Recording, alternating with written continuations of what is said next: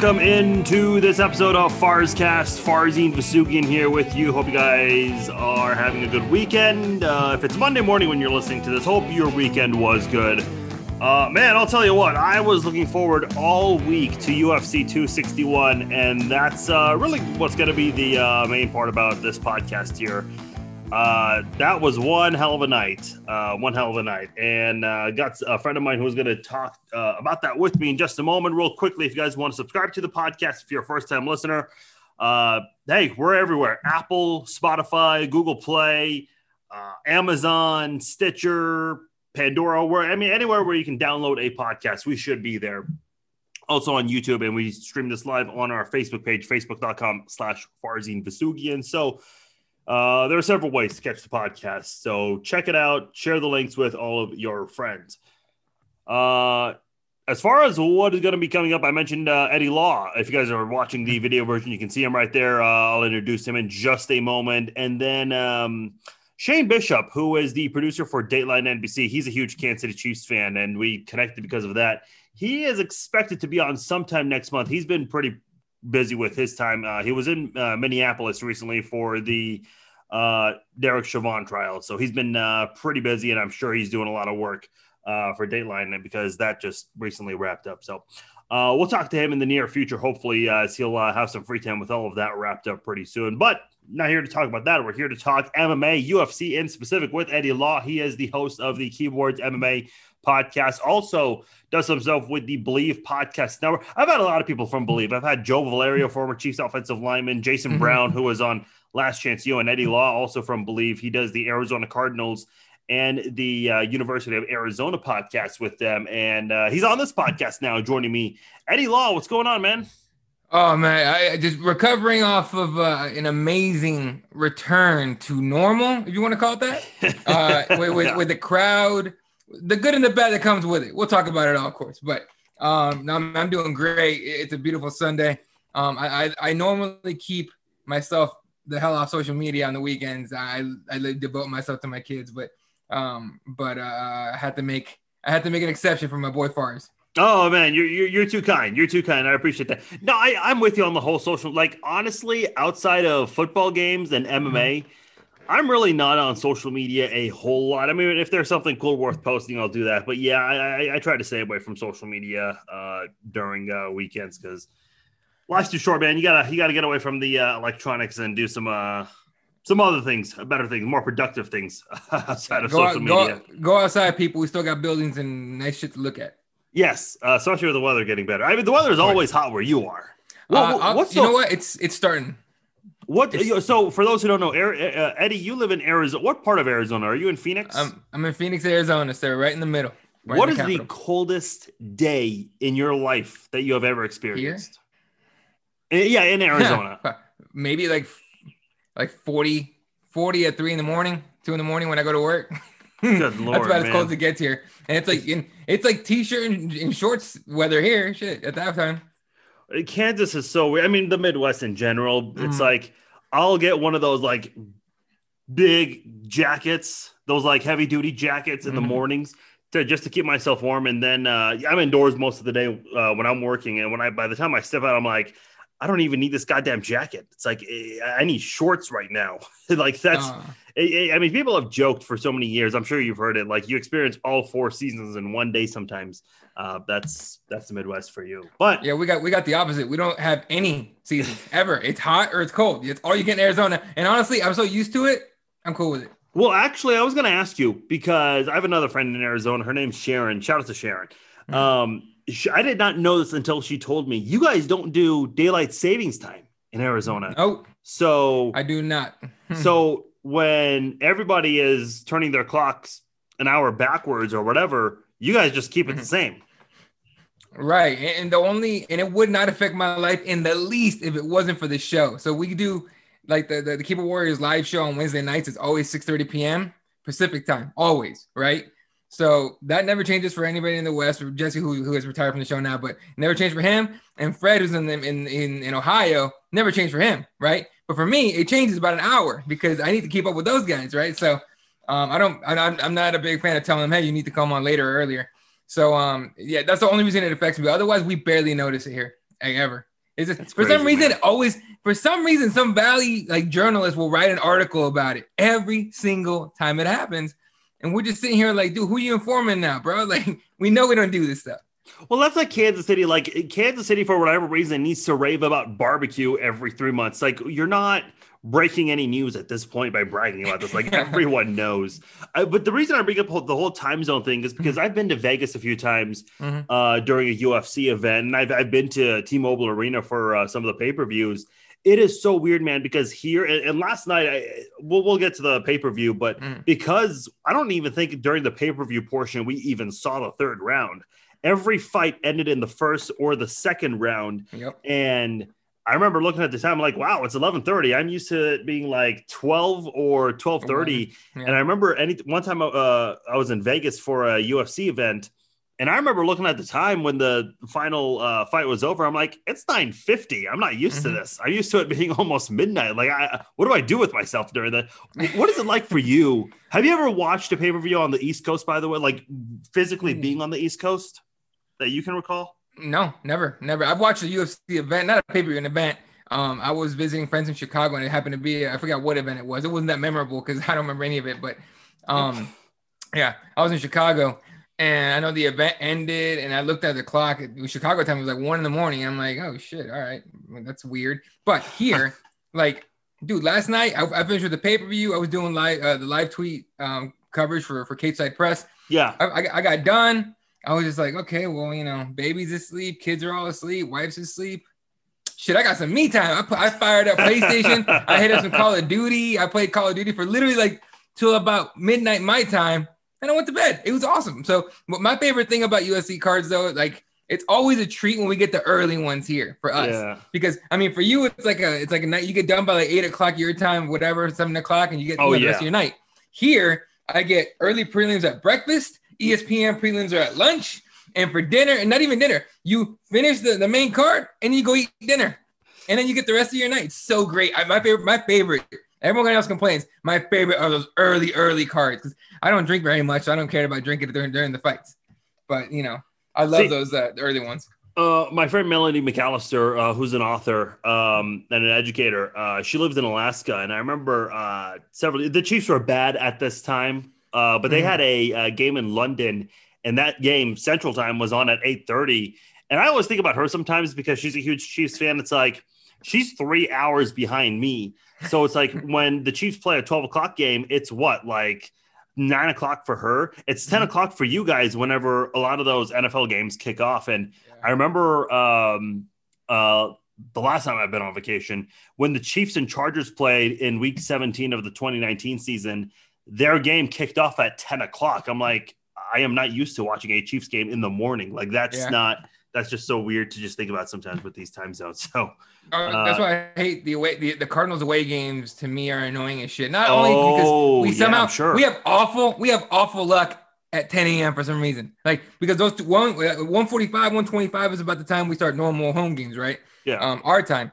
And when you go East Coast, they keep that time, but it translates. So our guys are playing at 10 a.m. what they're used to it being 10 a.m. Yeah. So it's like it screws the whole thing up, but it also screws up watching the games. So like I had to get up early. I'm eating a bowl of cereal. I'm feeding my kid while while we're watching the game and shit. Well, the last thing I'll say, and we'll get into the UFC. Mm-hmm. One thing I've learned about that is like the announcers. So, for example, if if you're like an Arizona Cardinals announcer or a Lakers announcer or Vegas Golden Knights, you know, all teams that are in the Pacific time zone, if you are in the uh, East Coast for a sporting event, you've got to make sure when you're uh, checking what time it is. A mm-hmm. lot of mm-hmm. them they will have like on their iPhones another set of clocks, uh, so mm-hmm. they can just look at that because they're obviously um, catering to the West Coast audience. They're not obviously right. catering to anyone that. So it, it's it's weird. It'll be one o'clock there, but they have to say, "Hey, it's 10 a.m. time for kickoff" or whatever. So uh, right. I've, I've never just the things you think about when, when it comes to the time details. zones. Yeah. all, the, the, best guys that do announcing, play by play, even the analysts. The best ones you'll ever find are funny or incredibly detailed. Ernie yeah. Johnson, incredibly detailed. Pat McAfee, well, people don't want to give him credit, hilarious. Not oh, super yeah. detailed, but a great team behind him. But you know what I mean? It's either you're really funny or you're or or, or, you're, or you're uh, incredibly detailed. And I gotta say, Tony Romo's kind of got both, so it kind of works out. Yeah. Well, well, we're talking about the whole time thing, like I said, uh, last night's UFC card ended so mm-hmm. early because we had so many uh, early endings in that stoppage. Man, let's talk about that main event first. Um, I mean, it, we could start anywhere really, but I guess mm-hmm. it makes sense to start with the uh, biggest fight of the night. Uh, look, I thought I, I, picked Masvidal to win that fight. Who did you mm-hmm. pick? I picked Usman. Okay, see, I picked Usman. My thought anybody could could have. Sorry, go ahead. Oh no, I was just gonna say I don't normally get enamored by interviews, but uh, mm-hmm. uh, Masvidal gave a really compelling interview with Ariel Helwani on ESPN, and just the things he was saying, I was kind of, and, plus this guy's gone through a lot in his career. Like he's really uh, grinded out uh, and, and, had some tough moments. I was really pulling for him, um, and I like Usman too. It, it, it's not that I hate him; I like both guys. I just thought Masvidal had some kind of momentum coming into this fight and obviously a lot to prove. Uh, but man, for Usman to win like that, I think that was eh, not say he's eh, not capable of that at all. People mm-hmm. just didn't think he was capable of doing it against Masvidal. Right. So when Masvidal, if you remember the first fight, you know, the three days, six days, whatever he had, he blitzed him. He blitzed Usman, went right after him, right? And so he got taken down and taken down, and taken down. Usman, and Masvidal said it himself. I expected to have to wrestle a lot more, right? The best champions, in my opinion, the best champions will take their opponent's strength and beat and beat and, and basically beat them with it, right? So Usman came in with the striking. The beautiful, the beautiful part of it, I mean, he could go down to the body with the jabs and, and, and all that. He took him down one time and that's it. Masvidal fought to me, fought like he was waiting for a takedown to happen. It just never, it, it only came once, but it wasn't like the constant barrage of takedowns like last time. So you know, he just pitter pattered him for the whole first round. Made it to the second round throws the jab, but instead of throwing the jab, parries the right hand down. That when I saw him do that, I was like, what the fuck? I've never seen anyone do that. Like I've legit have, I mean, I've, we've trained in training, but I've never like seen someone deliberately, you know, throw the jab, reach around the hand, yank it down for a wide open flush. And dude, if you look at Usman's face when he throws that right hand, all the anger and hate, anguish, blood, tears, joy was so packed in that fist when it hit Masvidal, his head moved and like the sweat just stayed in midair. It was you know what, incredible. You know what that reminded me of? I don't know if you've seen this in basketball games. It happens occasionally where like uh, they're going for a loose ball and somebody accidentally gets elbowed in the head mm-hmm. and you see all the sweat just pop out. Yeah. That's oh. what I thought of when I saw that. I was like, whoa! I, I thought I thought Masvidal was like you know, sometimes when you have saliva or whatever, mm-hmm. I was like, mm-hmm. what, what, what the fuck was that for a second? But Dude. no, man, I mean, that was a vicious uh, hit jab right there. And, and that, that was pretty similar to the one he gave to uh, Gilbert Burns. Is that, is mm-hmm. that correct? Yeah. yeah. Yeah. That was pretty similar to what it is. So, um, yeah, yeah. Well, Gilbert was, it was kind of the same thing. But Usman, look, you got to give credit to Usman. He, yeah, he owned it. Was he was at Blackzilians, right? And I know that, that gym ended, whatever, you know. Uh, oh, yeah. yeah. Owner. But uh, he went who moved down with Henry Hooft, and then because of Gilbert Burns, he switched over to Trevor Wittman over in Colorado as the champion already. He left as a champion, left his home gym, and moved to Colorado with Trevor Wittman over on Namajunas, Pat, you know, Pat uh, Hyper what's his name?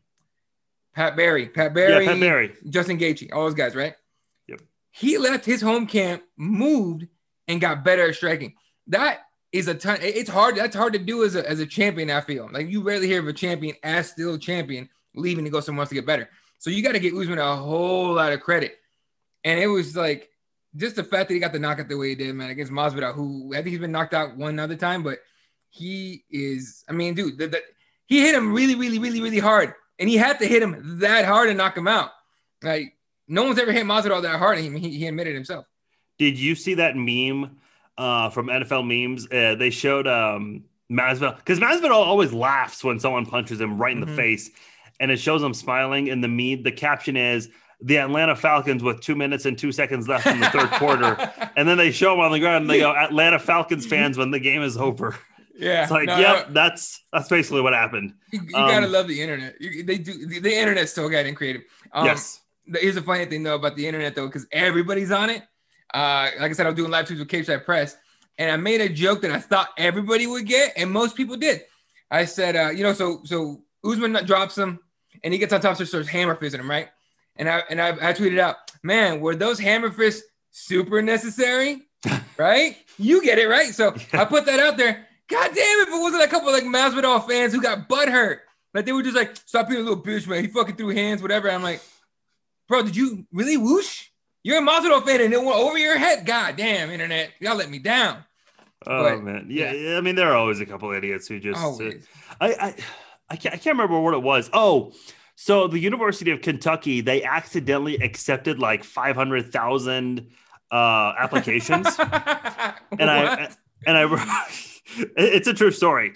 Um, really? I wrote a joke saying, "Oh, John Calipari is at it again," and someone commented Someone commented and goes, "This has nothing to do with Calipari." I'm like, "Yeah, I'm really fucking aware. Thank God you." damn it, people. Um, yeah, you don't. You don't. that is good though. Don't ever address those people. Just, just don't. No. They're not. I, I, I, I, didn't reply to. Well, I didn't reply to them because I was on the Cage Side Press Twitter, and I don't know how. Oh like, yeah. I don't want to mess with that as their Twitter, and, and, I'm just, I'm lucky to be part of the team and everything. But had it been my Twitter, I'd have retweeted the shit out of that thing and be like, "Hey, look at this moron," and just boom, put it out there.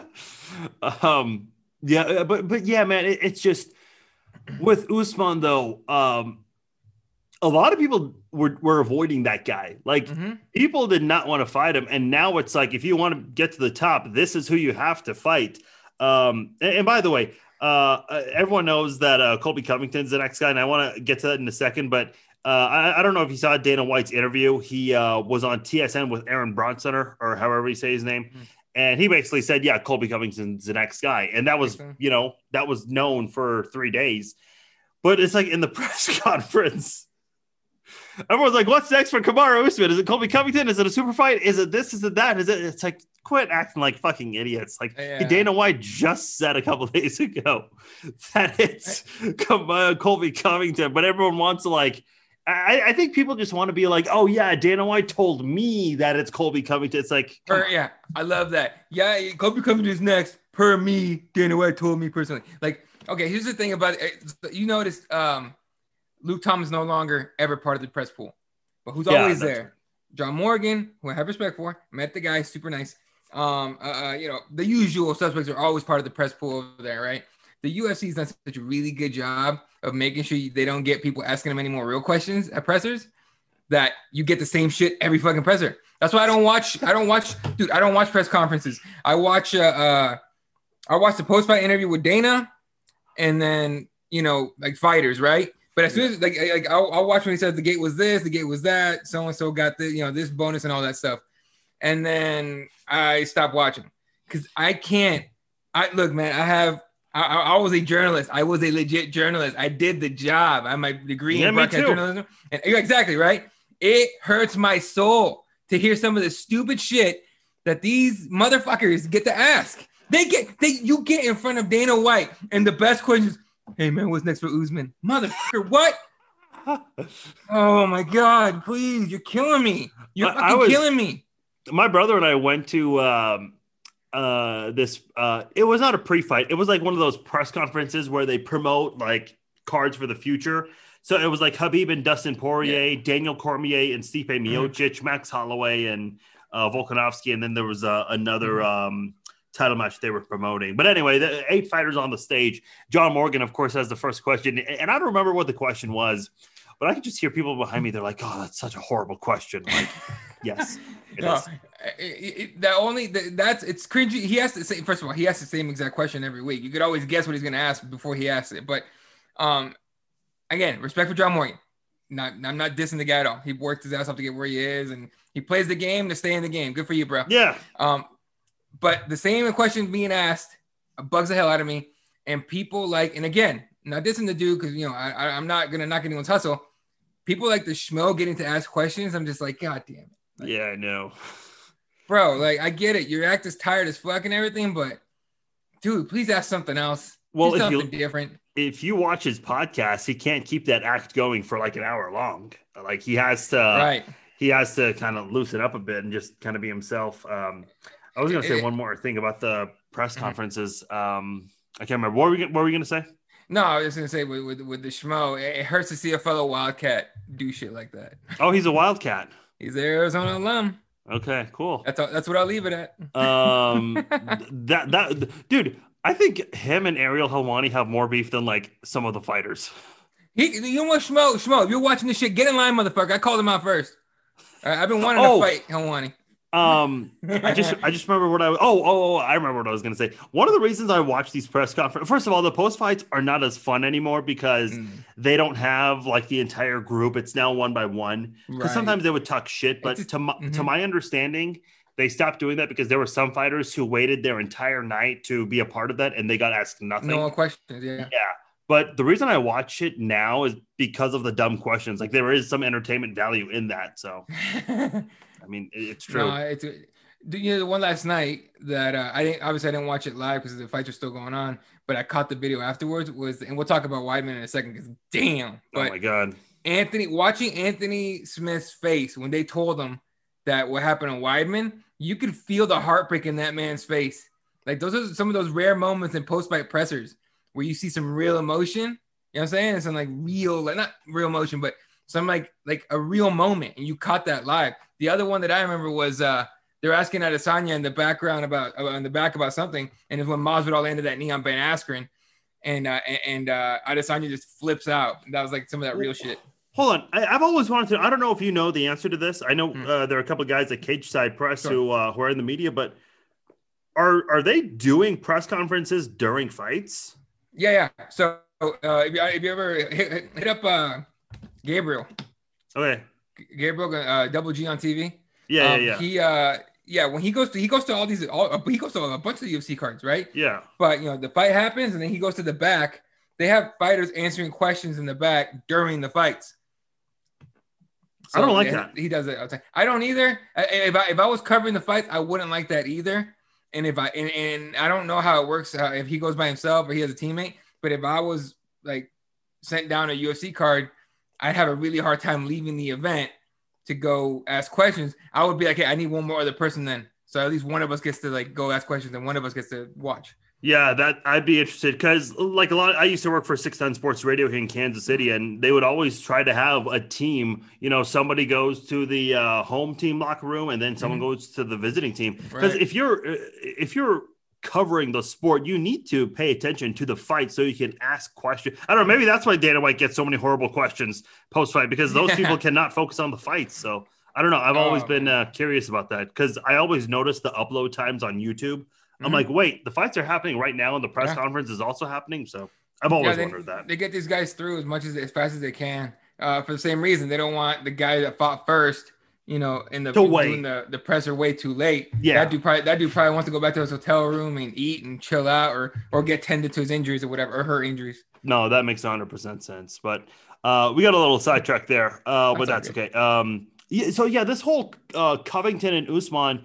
I mean, look, obviously the the bitterness is there, uh, and I'm sure the trash talk leading up to the Mhm. fight is going to be a lot of fun to watch. But man, um, I, I picked Covington to win last time because I don't recall that guy losing a round. Now, apparently, he lost a couple of rounds to Usman, according to one judge.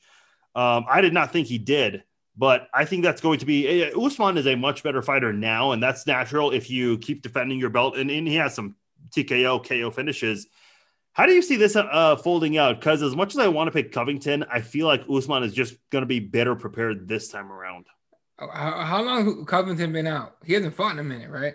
His last, so ever since that title match loss to Covington, I think he just fought Woodley. I want to say it was last summer. I'll look that up real quickly. Okay, so he hasn't fought since let's say, let's say last summer against Woodley, where we beat the well, he broke uh, Woodley's rib according. Oh, to yeah. but um, but uh, uh, and I say according to Woodley because I never saw next year, and I'm sure he put one out, and I'm sure I'm full of shit, whatever. But um, September, September of 2020.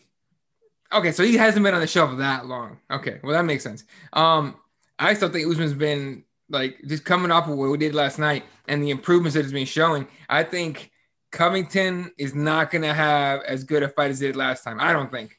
I I'm not sure what Covington could do different than uh, uh, that would actually affect Usman. That being said, Covington's got the wrestling. He can definitely wrestle with with Usman. Um, it's the striking that I'm that I'm curious about. Well, Usman Yeah. has. I mean, because Usman clearly got better. Now, now that I remember this from last night, Usman was throwing some looping hooks, some weird, Yes. like After amateur. Masvidal got up. after uh, yeah, uh, some weird amateurish ass like whap, like loading up, and I was sitting there going like, he's got to be baiting, right? This is Yeah. a bait.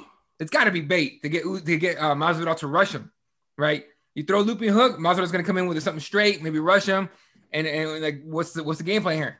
Um, I'm hoping it was bait, and I'm hoping that wasn't just like a giant hole he just showed everybody. But um, uh, that is something that was concerning to me. Uh, I don't know. I, I'm I'm I've been wanting to see Covington Usman too for a minute because I thought that first fight was really close Yeah. and uh, and I really want to do want to see that fight. I honestly, I, I'd have a hard time picking a picking a winner on that one. But um, something that sticks out to me is is Covington, uh, kind of going after Masvidal in in social media. So he hasn't really been going after Usman too much. He was going after Masvidal. I don't know if he thought Masvidal was going to win, or if he'd rather fight Jorge instead of Usman, which I wouldn't blame him if he did. Yeah, especially after last night. Right. Um, yeah, they have some weird back and forth. They used to be good friends or whatever, and then I don't know what the whole thing with Colby you- and Do you think it's fake? I think it's fake. is what fake. They're beef. I think they're bullshitting both. I don't know, man. Um, because because a lot of people talk shit, but everybody has like everybody has sh- shook hands except Mhm. for Khabib and Conor, Mhm. and then Colby bolted out when he lost to um when he lost to Usman. Mhm. Everyone else, they I mean they shake hands. Uh, like even um TJ Dillashaw and Cody Garbrandt after one of the press conferences, Yeah. uh, they they were like chatting after Yeah. afterwards. So it's like I don't know. I don't think it's fake. It, it- there's definitely something real. I mean, Mhm. Masvidal ha- has had a lot to say about Covington, and Mhm. same the other way around. I don't think it's fake. Okay. Well, because I just to me it just seems like like you think they're playing. Every time I see either one of them talk shit, I'm like, Colby Covington is talking shit to the guy who served up Leon Edwards for looking at him wrong. He looked at him wrong and then came up with his hands up a little bit. And Yeah. Masvidal went up there with his hands behind him in the back. You've seen the video. He's crack, crack, crack, crack, right? That's all it took for Masvidal to throw hands on that dude.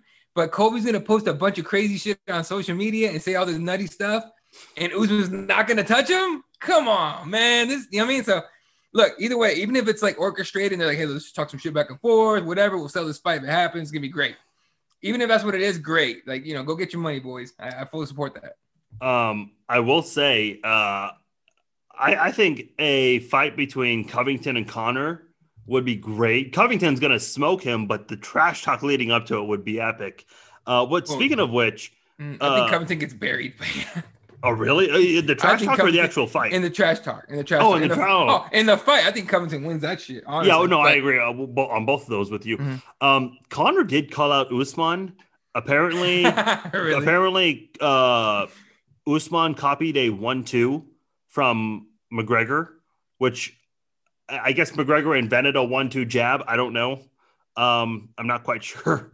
But uh, look, if you're gonna fight Usman, if you're Conor McGregor, you better make drastic improvements with your cardio, and you better find have a better takedown deal. I know a lot of people are going to say, "Well, he did with Nate Diaz," and Nate Diaz is great. I know you're as big of a fan as I am. I see that. I see that photo right behind you, but. Yeah. But you know, Usman is just a way better wrestler than Nate Diaz. Um, I mean, Usman will have his way with Conor if they ever fight. badly. Like it would be embarrassing. That being said, again, I said it a second ago. If it gets you boys paid and get your family taken care of, by all fucking means, I'll be watching. But Oh, yeah. um, but uh, uh, you know, but but still, like, yeah, dude, like that whole Conor copied one of my one twos. Well, then Conor, you copied one of my one twos, dude. What about that? How about that, bro? I think you had a camera down in Phoenix, Arizona, down in my gym where I was throwing one twos for hours trying to get that shit down. like you copied me, Conor. Like imagine a football player makes a one-handed touchdown grab and someone else does the same thing a week later. They're like, "Oh, you copied me." What the fuck? Yeah, Uh, anyway. totally on purpose. Um, God damn it. Uh, Look, Uh, I'm a huge fan of Rose Namajunas. I said for a Mhm. long time, I said she will beat Joanna Jędrzejczyk, and she Oh, did. yeah. twice. And the crazy thing about this girl is that she's never knocked anyone out before, but the two times she became a champion, she knocked out uh, the, the the champions, doing it to Joanna, uh, Mhm. actually knocking her down twice. Mhm. Um, and then with uh, Weili, like that kick came out of nowhere. Kind of reminded me of the Ronda uh, head kick Yeah. in a way. Yeah. Um, except this was very early in the fight, and people actually, I mean, a lot of people thought Weili was going to come away come away with a win. Rose is not that big at all, but I mean, Joanna, she's a much taller fighter. Weili is bigger. Um, but Rose, man, she just finds a way to win. Uh, I really lo- love this girl's style. I, I, remember when she came to Kansas City and fought Karate Hottie, everybody was cheering for her. Oh, yeah. As soon as Rose went for that head kick, my dad and I were the only ones in our section that stood up and cheered, and she immediately went for that choke. I think she has the uh, record for most finishes in the strawweight division, got, if I'm not at mistaken. This point, she's got to at this point. Like this chick is good, and she doesn't really get that kind of credit, in my opinion. She doesn't. She doesn't. She should. Uh, in fact, the only time you ever hear about her is when she says some political shit and it blows up, and oh yeah, gets, everyone gets in their feelings But. First of all, don't please people don't politicize MMA. I don't. I was rooting for Jorge Masvidal last night, even though I picked the Usman. I was rooting for Jorge because I enjoy watching Jorge, right? And, and I was rooting for Rose because I have been a Thug Rose fan since she started, since the flying armbar in Invicta years ago, yeah. where she trained an entire training camp, came into the fight injured as hell, and finished it with a flying armbar within minutes. Like all that work for minutes, right? But um, but I've been a fan of Thug, so I was like, so everyone was like, oh, I can't believe you said that about you know better dead than red and all that shit. I'm like, forget all that. Focus on the fight. But she is different. I know everyone says that I'm different. No, she is legitimately different. Yeah. She's one of those champions who just looks at looks for holes in her own game and patches them up. Um, yeah, when she came into this fight, we were talking about this fight last week, last Wednesday, myself, Fred Kirby on Keyboard Warriors Live, and we were talking about who's gonna win and whatnot. Um, and and uh, I think we both picked Weili. Uh, because of like it's very hard for. In fact, Rose is the first female to win her title back in UFC yeah. history. Mm-hmm. So I, me hanging on to that fact that you know beforehand, I was like, no one's ever done it. Can she do it? Yeah. So I remember saying, I think Weili's gonna win, but if anybody's gonna beat Zhang Weili, it's Rose Namajunas for the fact that she's got such a good camp behind her, such good coaching, and a good a good uh, mind, and she believes in herself so much. Um, that she was able to take out Joanna twice. She was able to take out Karate Hottie. Um, and then she she she took out uh she beat Andrade, right? Uh yeah, and she she avenged the lost. You're talking Rose, right? Rose, Rose, Rose. Yeah, she avenged the loss. Okay, so. she got that back. So in rematches, like she's doing pretty well. But also when she faces someone like like a Weili Zhang, uh, like a Joanna, who's supposed to be this all world beater, um, but has one good, one big attribute. Like you were saying a second ago, Joanna, taller, longer Muay Thai champion, right? Um, Zhang Weili, bigger, stronger, hits like a truck. She's able to take on these on these girls who have one or two really big attributes and piece them up with her skill. Like she comes into the fight light on her feet, left, right, left, right, in and out, like keeping Weili guessing. Weili started getting a little uh you could tell she was getting a little frustrated with the movement, and then being there to the point where she left herself wide open. I don't even want to say wide open because it wasn't that wide open. That kick came out, and no one thought it was going to go up the way it did. It was incredible. Um, so no, man, Thug Rose is just different, man. It's just, and I'm super happy to see her where she is. And dude, like, I don't know about you, but I got chills as she's walking out to the cage, um, and she's saying something. She's like mouthing something. I'm like, uh, yeah, I'm the I'm I'm the best. I'm the best. And a lot of people will see some shit like that and be like, oh, she's a weirdo. I'm like, dude, if you're walking to a title fight, you got the, the ice cold stare that she that you got that, you, that she has, and you're saying, I'm the best, I'm the best, I, all the way to the bell ringing and starting the fight. She's never done that before a fight. No, before you the last few fights she's done like say like the Lord's Prayer, like she did against Joanna. Yes. Joanna calls herself the book woman, cussing around, saying a bunch of shit, and she's just like, "Our Father who art in heaven." I mean, like she's like, like the Lord's Prayer in front of there. I'm like, I'm like, yo, that just creeped me the fuck out. If I'm Joanna, I'm a little mind fucked right now. like. Joanna's like, Boogie Woman is coming for you, yeah. Rose. And then uh, Joe Rogan's interviewing her during the uh, weigh-ins or whatever. Mm-hmm. And Rogan's like, Oh, you're still talking to her. What are you saying? I'm saying the Lord's Prayer. And Rogan's mm-hmm. like, doing That's his Rogan shit. look. That's um, some cool shit, dude. Like, yo, no. that's like uh oh, was it Pulp Fiction? Um, Samuel L. Jackson's character, every time he's about to fuck somebody up, he reads out like a Bible verse off the top of his head. And he's like, and he strikes down with furious anger. I'm like, that is some cold shit. Um, by the way, I see a couple of you guys uh, asking questions in the comments on the Facebook page because we're streaming this live on Facebook. We'll get to your questions uh, uh, later on.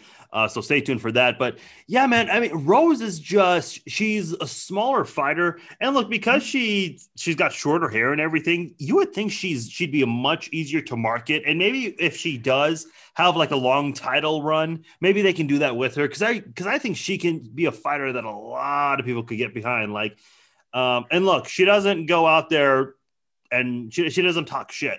So mm-hmm. I guess those guys are not easy to market. Look at Demetrious Johnson. The guy never talked about, you know, someone else's wife or mother. Like the mm-hmm. guy just showed up, fought like a man, and uh, got out of there. So those guys, unfortunately, don't get the big coverage. Right. Um, so I don't know. Uh, I hope they can do something with her because she's awesome.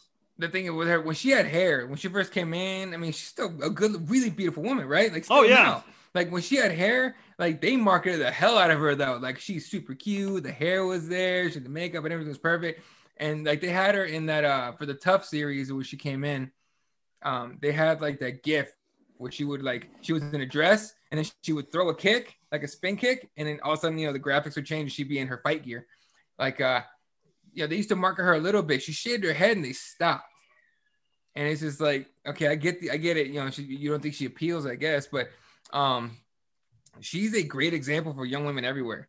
Like she's a great example of what what a what a woman can accomplish if she puts her mind to it. And, and uh, anybody, well, anybody can accomplish, mind you. But yeah. specifically, like if you have a daughter and you want, hey, look, little little thug Rose, little unassuming thug Rose that has anxiety issues and real world life, you know, real world problems, mm-hmm. and literally didn't fight because you know the douchebag threw a fucking dolly through a window. Like stuff like that. Like she has real issues. I like, love how you, worded that, by the way. Yeah, he's a douchebag. Anyway, but uh, but uh, uh, I think even his fans would admit it. But uh, I think, but um, you know what I mean? Like that. She's an example. If you a daughter, she she's got you know every young woman grows up you know with with with their own issues. Be like, hey, she did it. She did it. You can do it, right? You would think you would market her in a, in a positive way, but instead, we're marketing, and again, not knocking her hustle. Before anyone gets on me about it, I'm not knocking her hustle. But Valerie Loureda is more known for shaking her ass in her fighting. Can we be honest about that for a second? She is marketable because of that, for example, right? Yeah. Um, uh, and so, mind you, she's a badass fighter. Like, holy shit, like, Valerie Loureda can crack. I can't wait to see her fight some. You know, keep moving up in Bellator. Hopefully, they give her like like a really hard fight sometime soon, and and she can uh, earn her title shot in Bellator and maybe even come to the UFC. But um, you know, but uh, uh, it's it's a weird marketing is a weird weird monster by itself, man. And like yeah. in the UFC, who do we see female wise that they market? Because even Amanda Nunes doesn't get as much push as she should. No. She has like she has like she has like one beer commercial. No, you're you're absolutely not wrong about that. I mean, I I feel like I feel like Holly Holm got a lot of marketing, but I think it's because she beat Ronda um, you know, it's funny. Somebody was on on Twitter joined in on a conversation I was having with someone, um, and they said, "Oh, uh, Valentina Shevchenko is is a star. You guys don't know what you're talking about."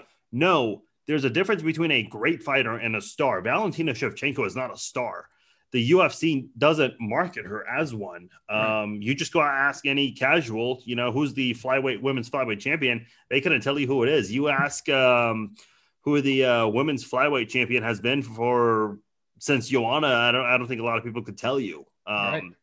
Yeah, you know, I, I don't know. Uh, it's it's a tricky situation there. I, I get you cannot market everybody. Mm-hmm. Um, so you know that's out of uh, my realm, but I, I, get it. The shit talkers, the um, the ones who are, I guess, more out there, they're the ones that uh, get the most attention. I mean, they they uh, I mean, shit. Like right now, 145 champion. I asked one of my friends who's very much casual.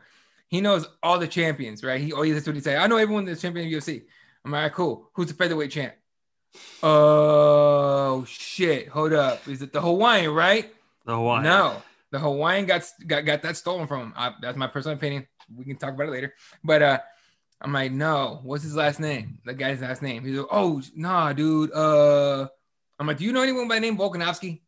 He goes, who the fuck is that? I'm like, right. Like the shit talkers don't like. He's not a shit talker. That guy just shows up to fight too. Well, here's know? another thing. You know, just to, and like marketing, that's one issue with the UFC. Mm-hmm. But I'm on their website right now, looking at the strawweight uh, division. Yeah, Weili is still the champion on their website. Yeah, like, they wait till on. Monday to change that shit. They should I, do it right away. But they yeah, wait till Monday. do that right away. Um, because uh, like I, I, don't know, they have some weird glitch on their website. Ro, the number one ranked fighter is blank that's supposed to be Rose, but she's not on this list. So I don't know. They've got some uh, some hmm. issues with their website. Uh, but anyway, UFC, I hire me. UFC, hire four, me. I will fix 4. all your shit. Two billion dollar uh, sell, and they can't they can't do any of that. But uh, no, I'm happy for Rose. She's uh Big she's time. a great fighter, very underrated in my opinion, and uh, there was not a doubt in my mind she'd win. Winning like that so early Mm-hmm. That was unexpected to me. Very much unexpected. I thought I thought I thought if she won that fight, it was going to be in the third, fourth round because I thought Weili was not going to be able to chase Rose around for three, four rounds and not get gassed the hell out. Yeah, she was going to get super tired. And if Joanna could take, uh, uh Joanna probably took it the fourth round, fifth round when they fought when her and Weili fought. What do you think? She took the fifth round. Uh, I I don't remember off the top of my head. I, I, I, th- I thought Weili won the fight though. Oh, for sure, for sure. Weili definitely won the fight, but I mean, like, I, I, I think it was near the end of the fight. Weili started slowing down big time, uh, or what I thought was big time. And so going off of that too, I thought Rose doesn't ever get tired. She could use that, so we'll see. But I thought it was like I thought she was gonna win that fight at the end of the fight. If she won the fight, it was gonna be near the end of the fight. Uh, I do want to ask you about mm-hmm. Valentina. Well, I don't, I don't have much to say. First, uh, two things, and both very mm-hmm. quick. Valentina is great. Okay, there's no question about it. I'm a huge Amanda Nunes fan. Mm-hmm. I, I, even I think that Valentina did win that fight, uh, that rematch yeah. that they had. But uh, the other thing is, look, um, Jessica Andrade is tough and she is good. Mm-hmm. I don't want to, you know, say she's not, but this is a former strawweight fighting a former bantamweight. Um, and look. You know, weight classes, do they mean anything? I don't know. Uh, GSP lost to a former lightweight once, and GSP still found a way to beat Michael Bisping, who was a hmm. former light heavyweight. Because yep. uh, I remember Bisping on his podcast was like, "Oh, GSP lost to Matt Serra once. I'll be just fine." Well, we saw how that panned out. Um, yeah. I don't know, man. I, I just felt like there was such a massive size difference between the two, and Valentina's a beast. I, I just even um, I think it was Gabriel who even asked. She goes, "Was that easy?" Because it looked easy. It's like, yeah, it did look easy dude, she Valentina takes you, know, you, you see that meme, the Michael Jordan meme, where I you know well, I took it personal. I took it personal. The entire lead up to this fight, mind you, not many people were talking about this fight at all. No, like I think we all knew what was going to happen, but um, we just didn't know it was going to happen the way it did. But I think. Like Valentina, heard just a few people say, "Well, Andrade has the, has you know, she's Brazilian. She's got the you know she's got jujitsu and all that. She's definitely got the leg up on the on the on the ground game, right?" And Valentina took that personally and spent the entire fight taking her ass down. Like, and then to finish it in crucifix was like, whoo, yeah, that is beautiful. So, and at the end of the fight, she basically says like, for anyone trying to find weaknesses, there are none. Like, whoo, yeah. shit. Well, we, here's not only is she a badass, she's confident now. Oh yeah, very. Here's my thing, and it's not Valentina's fault. No. My thing is, I just don't look forward to a lot of her fights, and I don't know if it's because the flyweight. I don't want to say the flyweight division is new because we've had some fighters for a while now, but I guess you know is the the the top five there is that a valid top five? I feel like this division is still kind of finding its its identity, in my opinion. Because uh, let's be honest, we don't know who the big star is. I mean, I, I know a lot of people said. Um, uh Paige VanZant, but I think it's more because of her looks than anything. She's a very overrated fighter. I know she's not there now, but she was like the most talked about flyweight when that division came out. I don't know. I just never look forward to Valentina's fights because I know what's going to happen. And look, everyone thought Ronda was invincible. Everyone's beatable, but I don't know in that division. I just don't see a challenge for her.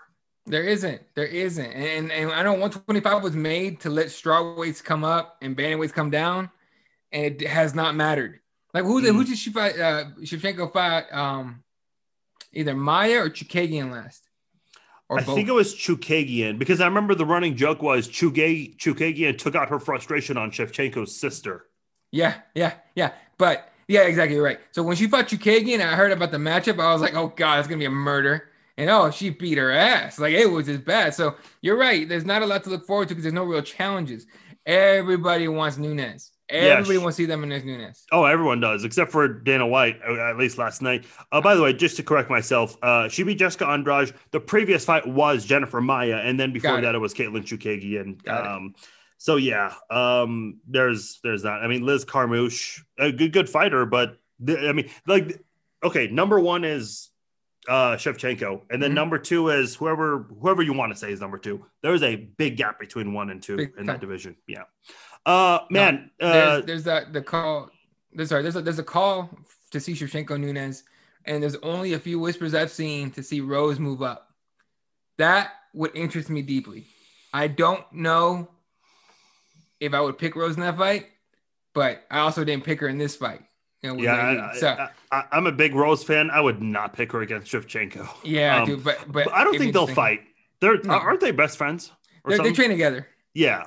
Um, there's always like this running rule, like you know, friends don't Mhm. fight friends unless you know there's no one else left in the division. Right. So I don't know. um man this was kind of a bad night uh for for legs or leg injuries in specific uh the first Oh. one um the first one wasn't brutal uh what, what Mhm. was the um the fighter's name against anthony smith Jimmy Crute.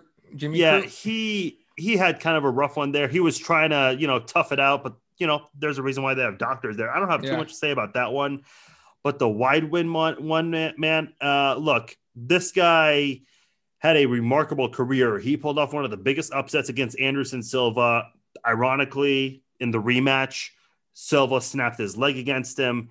And then all of a sudden, he loses the belt to Luke Rockhold in December of 2015. He's only won twice Mhm. since then. He's what's his record? Uh, he was 13 and 0. Ever since his 13 and 0 uh, career unbeaten record, he's lost six of his last eight, um, in- in- including this leg injury here. Uh, yeah, from from late 2015 all the way through almost mid 2021, he's only won twice. Um, and, listen, I know Dana White was asked this, and he doesn't want to speculate, but it is kind of reality. It's like, can this guy, considering his age and how much he's struggled lately, can he come back from this? Um, I don't know. I, I, listen, Alex Smith, the, the leg injury that he had in Washington, like that was really scary to see. And for him to come back even and be able to play it out and even led Washington, i- i- the division was horrible, but still led Washington to a playoff uh, appearance. Um, that was great to see. Can Chris Weidman do the same thing in a much more physical sport? I don't know, man. What are your thoughts on that? So, uh, Jesus, when I, and I still replay it in my head because I, I watched it like 30 times. 'cause, like, it's one of those morbid things where you can't stop watching it. No. But uh, his leg hits and it wraps around Hall's leg, and then he brings it back. So when you throw a kick, for anyone who doesn't know, when you throw a kick, when you land it, you don't just go through the leg. You push off their leg to reset, get back in the stance. So you crack, push off, and come back. He cracked, pushed off, it wrapped around. He pushed off, came back, did not know it was broken until he tried to step on it. Like, yeah, that was God scary. damn. So that was bad. So he drops. When you see it, like like you speak about, you talk about Alex Smith. Alex Smith almost died. He almost Yeah. died from that shit. He got infection. It was it was real nasty for him in it there. Watching Weidman go, the second that snap hit and he hit the ground and the fight was called, I was like, get his ass to a hospital. They might have to save that leg or that foot. Like that's a nasty break. They did the same thing to Silva. They rushed his ass to the hospital. Now, when Silva came back, he was never the same, right? No. When he fought Weidman, like after he got knocked out by Weidman, he lost a little bit. When he broke his leg against Weidman, he lost what it seemed like to be the rest of it. Any kind of invincibility, he, I don't think he ever finished anybody ever again. Um, I think he might have won one fight or two. Yeah, he won. He won a fight that a lot of people were surprised that judges gave it to him. Yeah, yeah, yeah. So, um, yeah. So there you go. So like, but can do I think Chris Weidman can do it? I think he's gonna try. I think a guy like Chris Weidman is not gonna just like let that happen and let that be the end of his story. Um, I just don't know if he'll be able to pull it off. That was that was nasty. So he had surgery according to Dana White. per Yes. me. I'm just kidding. Um, per me seeing it in the post fight interview. Yeah. Give me credit. Um, but uh, he had surgery this morning, so I'm hoping everything went well uh, and, everything. So, but dude, like, third was he 37, 36, whatever he is, he's not. He's 36. anymore. Yeah, he's still a monster. He's still one of those guys that in the gym is, is unbeatable. Even Anthony Smith will tell you that. Um, but in the cage, obviously, it's different. So I, I felt first of all, I feel bad for both guys, Adam or Uriah Hall. If you remember, this is the same guy who lost a lot of his whatever it factor when he hit when he he uh, spinning heel kicked uh, Adam. Forgot his last name, but they do it on on TUF. When he hit that dude and sent him to the hospital, remember you remember that highlight, right? Even like, uh, it was Chael Chael versus Jones, the the ultimate oh, fighter. Oh, oh, uh, okay. I'm looking Yeah, at yeah. the Wikipedia right now. It's uh, I I was I was not following MMA at the time, so Okay, no, yeah, yeah. but yeah, that was Okay, Adam so- Cella. Adam Cella, yeah. Uriah Hall throws a spinning a spinning back heel kick, cracks him. Dude goes frozen, drops, and then his breathing like freaks out. Like he starts like hyperventilating on the ground. Hall steps like stands over there, and his face is like, "Did I just kill him, man?" After that, like Uriah Hall is supposed to be the next Anderson Silva in the UFC, and he hasn't been that, right? Like Mhm. he was phenomenal in the Ultimate Fighter series until that fight, and then Gastelum beat him in the final, and then he's gone off to have a me an okay career since then. Um, but he had that same exact look on his face yesterday, man. That was that was tough to see. So you know, hoping for the best of Weidman and his family, and hopefully, you know, I would love to see him come back. Like, okay, I know before this fight, I was like, I'm done with Chris Weidman. Stop getting your ass beat. You know, stop getting mauled in there and everything. But for him to come back, at least fight one more time coming off his injury, I would love to see that. Yeah, I don't know. I mean, look, the middleweight. Um, well, that was a middleweight fight, by the way, last night, correct? Middleweight fight, yeah. Okay, because I Mhm. know Weidman's been kind of jumping up and down a bit with light heavyweight and middleweight, but um, I don't know. The, the, the landscape of the middleweight division have, has changed uh, ever since GSP won and retired. I mean, Bisping's no longer here. Mousasi's no longer in it.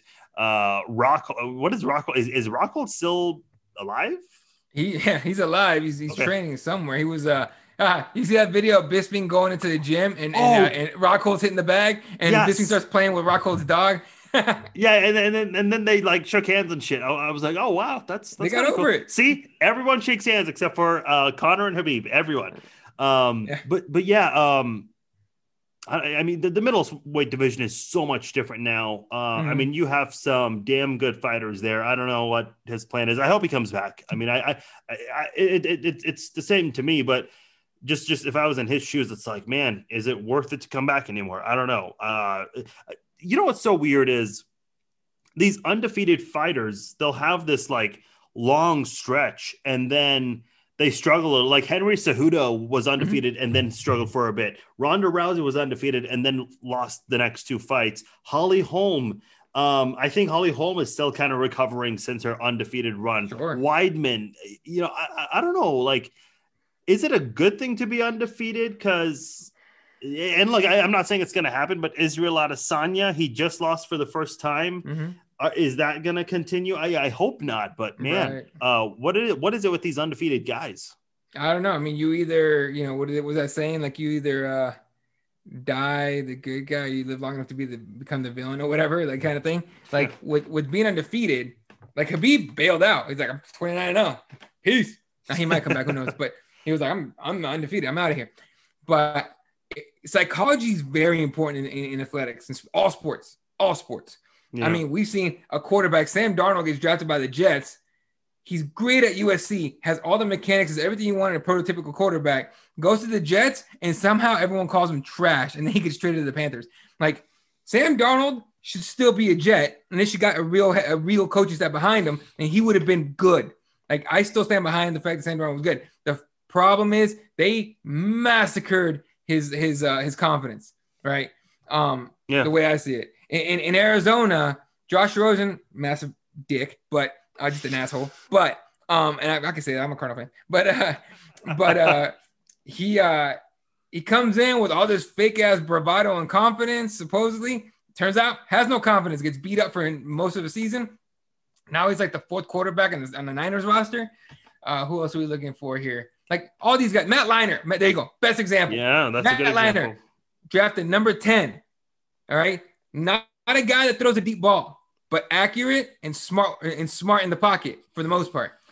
Comes in and uh who's he's he was in Tennessee a little while ago. Our head coach was uh fuck that dude. I can't believe we still we Oh, Ken Whisenhunt. Whisenhunt Yeah. asked him to throw the deep ball. like 10 interceptions later, and you and you wonder why Leinart sucks. Like, what the fuck? Like, what are we doing? So in MMA, if you're Ronda Rousey, you keep telling everybody, I'm gonna I'm gonna retire undefeated. I'm gonna be the greatest ever. Sure, self affirmations are awesome and they're great in the mirror in the morning before you head to work, not to the media where it can bite you in the ass. In a sport where everybody loses, other, Yeah. than, other than Khabib, everybody Yeah. loses. So she gets knocked out. Confidence is out the window. Comes back. I guess I gotta you know fight again. When Nunes wins the belt, thinks she's gonna beat her, and then uh, uh, uh it didn't work out because she no who she fought yeah she fought Nunes like I guess I gotta come back and I'm like I remember Dana White said that in a in, a, in the post fight after Nunes got the belt off of uh Tate Miesha Tate. yeah yeah after you got Dana was like in the back going Ronda yeah Ronda texted me a little bit ago I guess I gotta get back and train as soon as I read that I I, I saw that I was like Nunez is gonna fuck Ronda up like badly gonna fuck her up Well, who was it? Was it Joe Rogan that week uh, leading up? So Ronda, I guess, was like in the best shape of her life. If you look at the Sports Illustrated cover the week she made her return, um, I mean, you can see a big difference in her body, um, Mhm. and she looked great. And I remember, I think it was Joe Rogan who was like, "Oh man, she could fight Floyd Mayweather," and this was back when like Conor was trying to get that fight, and it's like, let's see her beat Amanda Nunes first for crying out loud. Um, but yeah, no, I don't know what it is, uh, but hopefully Chris Weidman um, can come back strong from that because that is uh, that I, I I agree with you. Like the snap was bad, the planting the leg, oof, that's um that was worse yeah that I, I, I that is when I turn my head away. I can watch a gruesome injury. Mhm. That right there, who yeah, that was Dude, um I saw that and I thought I thought Alex Smith and I thought Joe Namath and I thought Anderson Silva. Yep. I was like, oh god, that was bad. And real quick on Joe Rogan, I get it, man. Like he's fun. I enjoy him. I really do. And I get people that criticize him and don't like him for a bunch of reasons. All right, but I would love to have him in my friend circle because we would love because you you can imagine you're sitting down with that dude. Everyone's high as shit or drinking beers or whatever, and he's gonna say some wild shit, and everyone's gonna look at him like. You're that fucking guy, dude. Like you're that guy. I want that guy in my group friend circle because that guy's a lot of fucking fun. So relax, people. Stop taking Rogan so goddamn seriously, and just enjoy the personality. That's what he's there for. No, I mean, when it comes to like anything, whether it's MMA, politics, life, whatever, I really do appreciate Joe Rogan's commentary. I don't know why. Yeah. Like, I don't get worked up over anything he says. I mean, there are a lot of stupid shit a lot of people say. Um, Dude, oh my God, he had Alex Jones on the show. I can't believe he had a right winger on the show when he brings the one one eye patch motherfucker. Um, uh, is I can't believe he had so and so on the show. He's such a right winger. My, meanwhile, right wingers think he's a fucking lefty. I'm like, yes. dude, he can't make anyone happy. He can't. Dude. He cannot make anyone happy. Dude when i like talk about politics like i don't you know me man i, I don't like both sides and, and Right, i've made my stance against trump but it's like i've had that too where people are like oh you are a trump supporter oh you're uh, a, a liberal who loves looting it's like shut up Yeah, no, Um, I, I, dude, I do that shit too. All- I, I, I, didn't, I didn't, I never got that kind of shit. Um, because I do the morning toke, which is almost it's MMA is in there, but I talk about whatever the fuck I want. And Yeah. people came at me like, "Oh, I can't believe you're you're you're a Republican." And I go, "When the fuck did I say that?" And then Republicans will be like, "Oh, you liberal, fucking pussy, you're a liberal." I'm like, "When the fuck did I say that?" You know, and so I, I remember on an episode I said, "I'm the guy you don't want to piss off." You know who I? I'm the guy who just wants to be left the fuck alone. All right, just leave me alone. I'm cool. I'm not gonna politicize shit. I don't give a fuck. Leave me alone. well I, I'm in the middle, bro. i've never understood the hate for him or luke thomas i think they all they both have an open mind and say a lot of valid stuff but shit, Luke. Luke is fucking talented. Luke very Is a, Luke is a smart analyst. He's not even a fighter. Yeah, that dude is actually not just with fight. Like honestly, if Luke had an MMA podcast, a, a sports podcast that discusses everything but MMA, and a political podcast, I would listen to all three of them. I listen to his shit all the time, dude. Yeah. I- okay, except for the mortal, the morning combat. I can't. Whoever his guest host is, Oh, oh, my god, Campbell. shut the fuck up, bro. I can't deal with you, Campbell. Like he, like Luke gives his eloquent, incredibly detailed analysis of whatever football, football, politics, MMA, whatever. do you do you have Sirius XM? I do not. Uh, uh, I do not. But my one of my coworkers does, and so he puts that on shit that shit on uh, on his computer. Uh, so I, I love Sirius XM. Um, and that Fight Nation channel they have. I mean, uh, Ryan mm-hmm. McKinnell, who does MMA today, it used to be called MMA yep. Tonight. I've had him on, super nice guy. Jimmy Smith replaced Luke Thomas, and he's doing good. But man, uh, that channel just it's good. It just mm-hmm. hasn't been the same since Luke left. Like Luke yeah. talked about a lot of non MMA topics on his pod on mm-hmm. his uh, radio show. Um, in my opinion, that was the best radio show Sirius XM had. Um, Dude, I, I listened. I used to listen. I, I don't know if he still has it. He doesn't still have the the the, the, the chat, right? Or like once in a while he has. Once it? in a while, yeah, I think. Dude, when he had it every week, I was on that every week, and yeah. it was. I always laugh people. Oh fuck Luke Thomas. I'm like, okay, like whatever. The one guy I won't listen to ever is Helwani. I can't do it. Helwani, he'll have some good moments and some bad moments. I just can't do it. Um, Mainly. So Luke said, I remember on his radio show when he left, he said he's going to CBS Sports. I have not seen anything with him on CBS Sports. Have you? Me neither. Nope. No, I haven't seen him on uh, Showtime. Showtime. Okay. Yeah, Showtime. Because he, he, covers Bellator. I don't know, man. That dude needs to be back at radio, and they need to pay him more because yeah, whatever he's doing, I'm not a fan of. Yeah, but anyway, yeah. my, my point is like Luke Thomas went on Rogan's podcast. People were like, "Oh, I hate these two. I'm like, yeah. "So what? Don't listen. Don't listen." Um, you know, and I'll complain about like reporters, like Fox News or CNN, mm-hmm. who spread fake shit. It's like, mm-hmm. yeah, the reason I complain about them is because they're talking about serious issues and they're spreading fake news out there. Like mm-hmm. complaining about that and complaining about a podcast are two different things. But I digress. Um.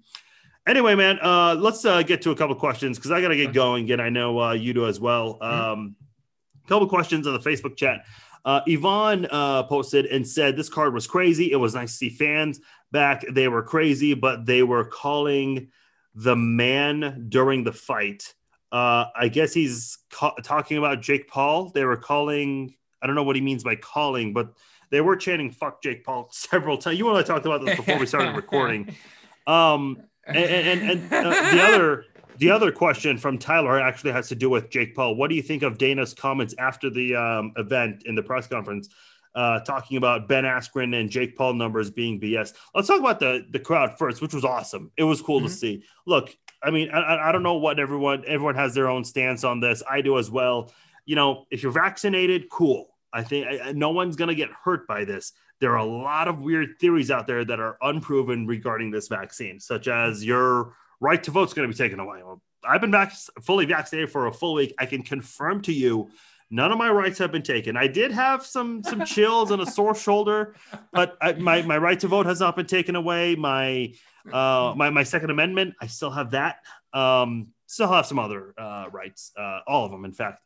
Um, listen, Dana White said it perfectly. You can wear a mask or you cannot, and people seem to have fun there. That that's what's most important. When you're paying a lot of money in UFC, you know this, man. UFC mm-hmm. events are pretty fucking expensive. If you go there, you better have a damn good time. And everyone over there seemed like they were having a lot of fun. And why wouldn't you? There was everything last night. I know the Weidman injury, that's not mm-hmm. typical, but that is part of fighting. And that's part you right. you get to say, man, we were there and we reacted to this. We saw uh all these knockouts, man. Yeah. I wish I was at that event. Um yeah so look, it was cool to see the the crowd back. Uh, and my, I mean, I don't know anyone who would go against that. No, it was it was uh other than the, like I said, the wooing, and, and that's kind of it. I, I can't fucking see, look. I'm a I, I watched wrestling growing up. I loved Ric Flair. Let him fucking do the woo. All right, assholes. Don't bring his shit. And honestly, it only bothers me because because I would do live tweets. I actually mute the TV because I don't want to hear the commentary and start typing what the fuck they're saying. So I mute the TV. I usually have some music on the background, and I, uh, uh, you know, just I just do that. But with uh, uh um, with uh, uh with the, the, like the crowd itself, that was great. It was good to see great. Like, can you imagine the Masvidal knockout without the crowd? Yeah, I know. Like that's it, right? Um, as far as what Dana White said with the uh, with you know the, in regards to COVID and all stuff and wearing a mask, and not, he's right. All right, I get it. You know, New Zealand, everyone in New Zealand got their heads out of their asses, got together, like, hey, we're all gonna shut down for two weeks. No one's gonna do shit. We're gonna kill this thing, and then we're gonna be able to go uh, watch rugby with no mask in a full stadium way before we did anything. Cool, that worked out. We're in a country where you get that choice, though. Yeah. Dan Hooker, he had to quarantine for a long time after his Dude, loss to I, uh, Michael Chandler. I was heartbroken for that man, dude. He didn't get to see his kids for like a month. He like took a selfie Fuck, and they're man. like, they're like, it's almost like you're in jail. Like there's this separator or something. Um, you look, man. I'm, I'm not gonna. I'm not. I, I've never pretended to be some expert or some scientist. You mean But. I, I do have common sense, man. Like going back to this pandemic, just real quickly, Hmm? in my opinion, when you saw California do their two week stay at home order, and then you saw New York, and then you saw um, Chicago, and then everyone at different times, we needed this had to happen all at the same time. Right. Some people started two weeks after another, and then everyone extended. Look, if everyone did this at the same time, I think we could have done a lot better with this. But I think all these politicians, both left and right, they all failed us. Um, and then they, fought over they, this. They politicized it. yeah, They politicized it immediately. So I was like, as, as usual, fucking politics ruins everything. But um, Yeah. Luckily, I mean, we're at the point with the whole vaccine again. Like, I have friends that will refuse to get the vaccine. I know, you know, like my, I know I have family members that refuse to get it. I'm like, cool, I got it. You know why? Because my wife's a nurse and she's a medical professional and she has way more degrees than I do. Like, way more degrees than I do. Okay, I got one. She's got like seven. And then like uh, uh like Bruce Banner almost. Right, right, yeah. yeah. And so, and and you know, and she deals, and her friends, her close friends are medical doctors, people that were involved in the studies for the vaccine, and they told her like, "Hey, go get that shit. This is good." Her Uh, word is enough for me, dog. That's, Yeah. Um, I was going to ask you the, the last question from Tyler uh, about Dana White pretty much saying that the, ooh, the yeah, Ben Askren, uh, Logan Paul numbers are bullshit. I don't know why, how he knows this. Um, he Oh, said this people. for, he said this about uh, Conor McGregor and Floyd Mayweather. He's like, no, no, no, the numbers were way bigger than what they're reporting. I'm like, how does he know? Like, if they're like, why, and why is everyone reporting a different number than you? I- I, don't know. Right. Now I don't know if the number because the number I heard was 1.3 million, but that was put out there by Jake Paul, who gains from an inflated number, right? Yeah. So how would Dana White know? Dana White's connected to all the fight game, dude. He's got moles everywhere if he wants them. Um, so I believe him when he says that the, the it wasn't 1.3 million. Um, my faith in humanity would hope that it wasn't 1.3 million, because in that case, a lot of kids got their parents to pay for bullshit. But They're um, kids. Oh, bro, come on. Okay, I be believe you. I Jake believe Paul's, Yeah, Jake Paul's fan base is children. Can we understand that, people? His fan base is not adults. Okay, it's children with daddy's credit card. That's literally what it was. you. I, I Right. was I was looking this up this morning. I look, I know nothing about the Paul brothers. The first time I heard of Logan Dude, Paul I- was the Suicide Forest thing, and then I, I was looking at. My kids at had to tell me about about the Paul brothers. I was looking at his YouTube, Mhm. like the the like five of the six most recent videos are about Pokemon cards. Yep. Um, so I'm not quite sure. Listen, I, I was a Pokemon man when I was a kid and all that, but uh, I, I don't really know how much interest I have in seeing someone talk about Pokemon cards. That's just I mean, all, all those YouTube boxing ones when he fought uh, the other YouTube guy and he fought Nate Robinson, who was 40 and mostly out of shape at that point. Um, just you know, still big. Um, like like th- that dude, that dude's fan base was just the kids tuning in and watch the fight, dude. Like that's all it was. Like my I, I, like my my oldest watched the uh uh the Nate Robinson, the Jake, Jake Paul fight, right? My two oldest, you know, they're, they're my stepkids. They were, you know, they're they're they're out in you know in college now, but they watched that shit. They texted me, but oh, you gonna watch the Jake Paul fight? I'm like, the who, the what, the fuck happened? What happened? Like Jake Paul's fighting Nate Robinson. I'm like, I know Nate Robinson. Why the hell is Nate Robinson boxing? Why? No, no, I don't want to see that. Yeah, yeah, yeah, right. So you know, but as far as like with Dana White saying the numbers aren't real, I believe him. Um, that being said, I also agree with Dana White saying that, hey man, that kid should, he's getting paid.